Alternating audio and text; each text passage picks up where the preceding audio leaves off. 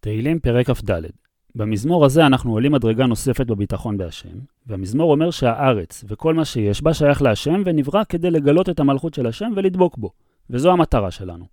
ולכן מצד האמת, זה בכלל לא משנה אם יתקבלו התפילות שלנו או לא, וגם לא באמת משנה מה קרה לנו בסוף. כי מה שבאמת מעניין אותנו זה להידבק בהשם, שלזה התפילה עוזרת מאוד מצד עצמה. לדוד מזמור להשם הארץ ומלואה. העולם כולו שייך להשם, עם כל מה שיש בו, צמחים וחיות או כוכבים. אבל לא רק אלו, אלא תבל, כלומר העולם המיושב בבני אדם, ויושבי בה. למרות שבני האדם הם בעלי בחירה חופשית, וזה נראה כאילו הם לא שייכים להשם, והם עושים את מה שהם רוצים, הרבה פעמים הם גם לא עושים את מה שהשם רוצה שהם יעשו, בכל זאת מצד האמת נדע שגם הם שייכים לו. והארץ שייכת לו, כי הוא על ימים יסדה, שהוא פינה בששת ימי בראשית את המים אל הים, וגילה את היבשה. ועד היום, אם השם ירצה, המים יחזרו לכסות את היבשה. והעולם המיושב שייך לו, כי ועל נהרות יכונניה. השם נותן את הגשם שבזכותו בני אדם יכולים לחיות. ואפילו האנשים שגרים ליד הנהרות, כמו בבל או מצרים, שהם הכי רחוקים מהשם, כי הם לא צריכים גשם ולא מתפללים, גם את הנהרות האלו השם הכין כדי שיהיה להם איך לחיות. וגם היום, אם השם ירצה, הנהרות יפסיקו לתת להם מים. ולכן המטרה שלנו לא להישאר במקום הנמוך, כמו יושבי הנהרות האלו, אלא מי יעלה בהר השם? מי יתעלה מצורת ההסתכלות החומרית, מדרגה אחרי מדרגה, כדי להתקרב אל השם? ואחרי שנזכה לדבוק בהשם, ומי יקום במקום קודשו? כי מי שקרוב אל השם מושגח על ידי השם, וצריך להיות נקי לגמרי מעבירות, ולא פשוט לעמוד לאורך זמן במקום כזה. ולכן צריך להיות נקי כפיים, שלא עושה שום דבר רע במעשה, ובר לבב, כלומר שכל הרצון שלו מכוון רק לדבקות בהשם, ואין לו רצונות אחרים שמזיזים אותו מזה, גם לא היצר הרע. וצריך גם להיזהר ממה שמפריע לעלות בהר השם, אשר לא נשא לש... לשווא נפשי. כי כל אדם נושא בתוכו את הנפש, שהיא שייכת להשם.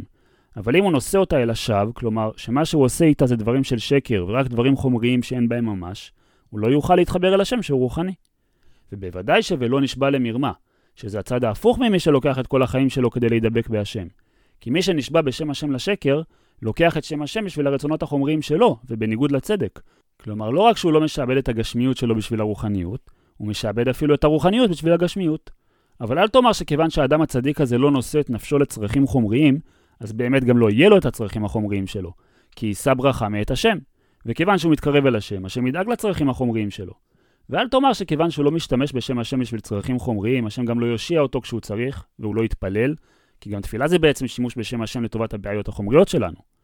כי הוא יקבל וצדקה מאלוהי אישו. כי כיוון שהוא דבק בהשם, השם משגיח עליו ומושיע אותו.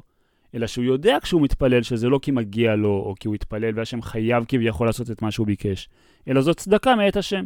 כי זה מה שנכון לאדם כזה. וכיום לא תמצא בין העמים מי שמתקרב כך להשם, אלא זה דור דורשיו, אלו שבכל הדורות דורשים ומחפשים את השם, שהם מבקשי פניך ורוצים לראות את ההשגחה שלך בעולם, אלו רק יעקב סלע, האנשים שבעם ישראל בכל דור ודור, רק הם רוצים באופן תמידי למצוא את השם. ושאר העולם לא מכיר אותו ולא מחפש אותו. אבל המצב לא יישאר ככה. כי אמרנו כבר שלהשם הארץ ומלואה, ואם כך כל העולם צריך לרצות להתקרב אל השם ולעבוד אותו. אלא שעם ישראל הוא השער שדרכו העולם יכיר את השם. וכשיבוא הזמן, ששאו שערים ראשיכם, ועם ישראל כבר יעלה מספיק בהר השם עד שהשערים שלו יהיו מספיק גבוהים, כדי שהעמים יוכלו להכיר דרכם גם כן את השם. אז, והינשאו פתחי עולם, כי השם יכריח אז את כל העולם להיפתח ולהכיר אותו. ויבוא מלך הכבוד, כי השם מלך על כל העולם, מצד הכבוד. כבוד בעברית בא מהמילה כבד, כמו שקלון בא מהמילה קל. כלומר, כשיש התנגשות בין רצונות, מי יזוז מפני מי, מי שכבד יותר נשאר במקום, ומי שקל זז. והשם הוא מלך הכבוד, וכל שאר הרצונות של כל העולם צריכים לזוז מפני הרצון שלו. אבל העמים לא יקבלו את זה כל כך מהר ויתנגדו, וירצו לבדוק מי זה מלך הכבוד, ולמה שנזיז את הרצון שלנו מפני הרצון שלו. והתשובה שהם יגלו תהיה, השם יזוז וגיבור, שהוא לא משתנה בכלל, והוא מגיע למטרות שלו למרות כל המכשולים, ולכן לא תוכלו להילחם בו. ותגלו שהשם גיבור מלחמה, והוא יכריח את כל העולם בכוח לעבוד אותו. אבל זה לא יישאר במדרגה הזו, כי אז עם ישראל יתעלה למדרגה חדשה שהם לא יכלו להגיע אליה קודם, וכולם יכירו את השם לגמרי, ולכן שאו, שאו שערים ראשיכם, ועם ישראל יעלו למדרגה עוד יותר גבוהה, והשערים להכיר את השם יהיו פתוחים עוד יותר, ואז הושאו פתחי עולם, וגם העמים ירצו כבר מעצמם להכיר מי זה השם שהם נאלצים לעבוד אותו, וירצו להתקרב אליו, ויבוא מלך הכבוד עוד יותר פנימה אל הלבבות.